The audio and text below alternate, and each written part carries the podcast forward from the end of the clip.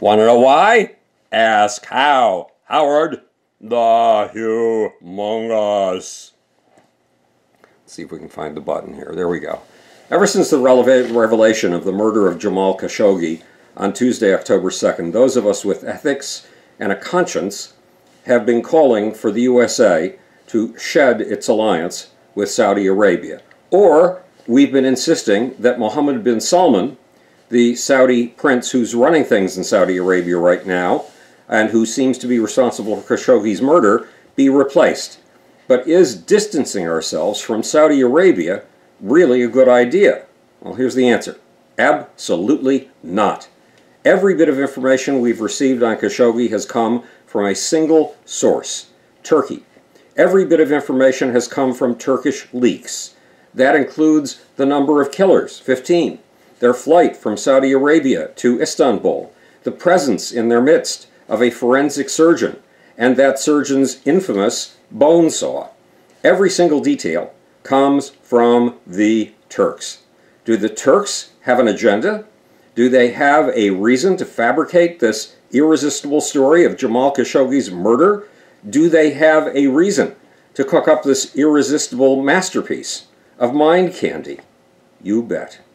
On paper, the Turks are members of NATO, but it's been a long time since the dictator of Turkey, Recep Tayyip Erdogan, has worked on behalf of his NATO allies. Instead, Erdogan has entered a new alliance. It's called a tripartite alliance because it has three members Russia, Iran, and Turkey.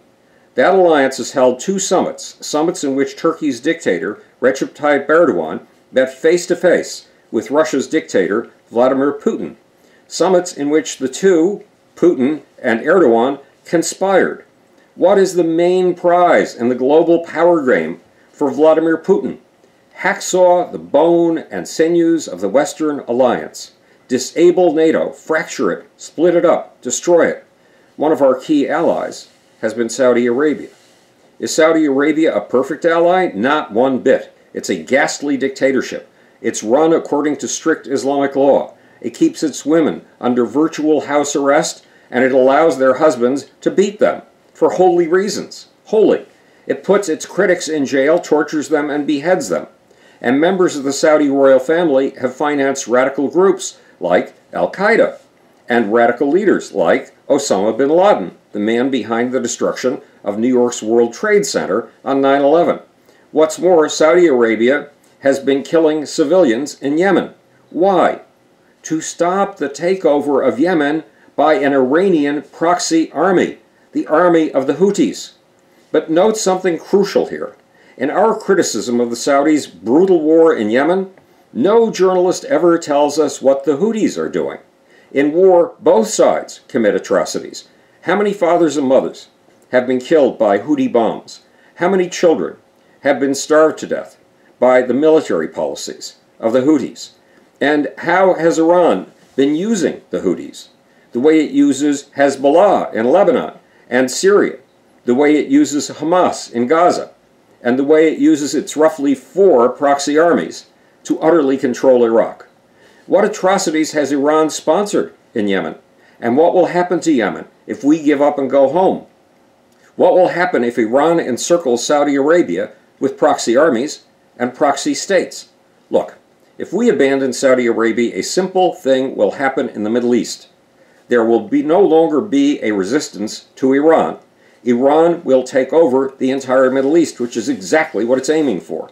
Iran with its allies Russia, Syria, North Korea, and China.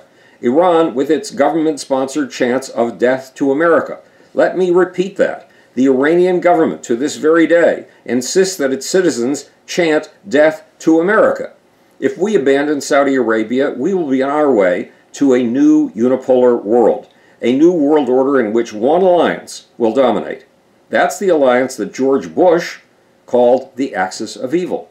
The axis of evil allies include China, Russia, North Korea, Iran, Syria, Venezuela, Cuba, and the arch double dealer, Turkey. It won't be the first time that a member of this alliance of evil has pulled a fast one on us. It won't be the first time that the axis of evil has deceived us.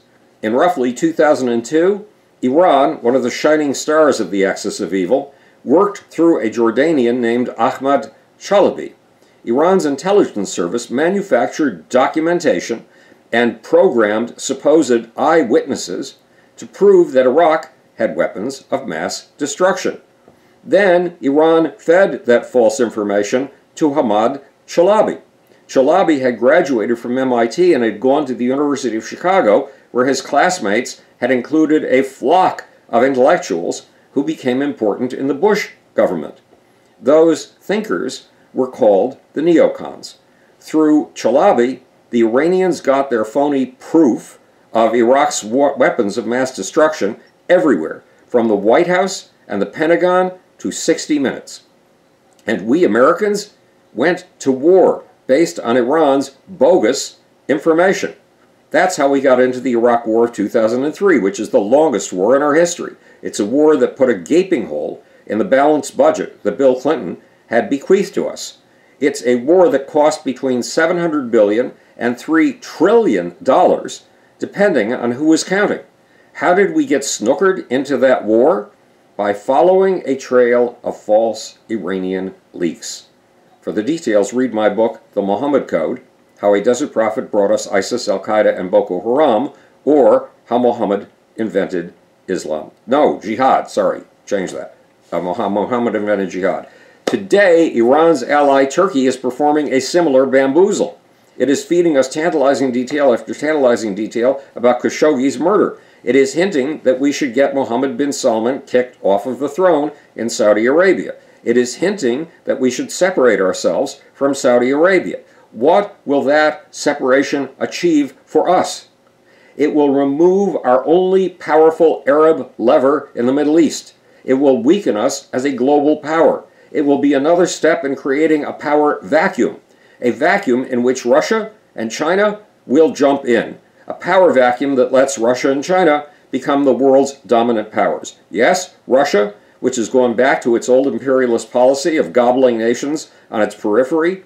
Russia, the nation that has been making unconventional war in the Ukraine for four years, the nation that has killed 10,000 Ukrainians in that war, the nation that wants to swallow old Soviet possessions like Moldova, Belarus, Latvia, Lithuania, and Estonia, the nation that kills journalists who don't spout the party line and China, another power that expands its empire by swallowing territory on its outer edges, a power that is expanding right now by building artificial islands and military bases in the South China Sea, a territory that censors its internet, writes events like the Tiananmen Square democracy movement out of its history, and often outlaws freedom of speech. If we allow China and Russia to take over, they will work with all their might against democracy. They will impose their forms of dictatorship on as many of us as they can reach.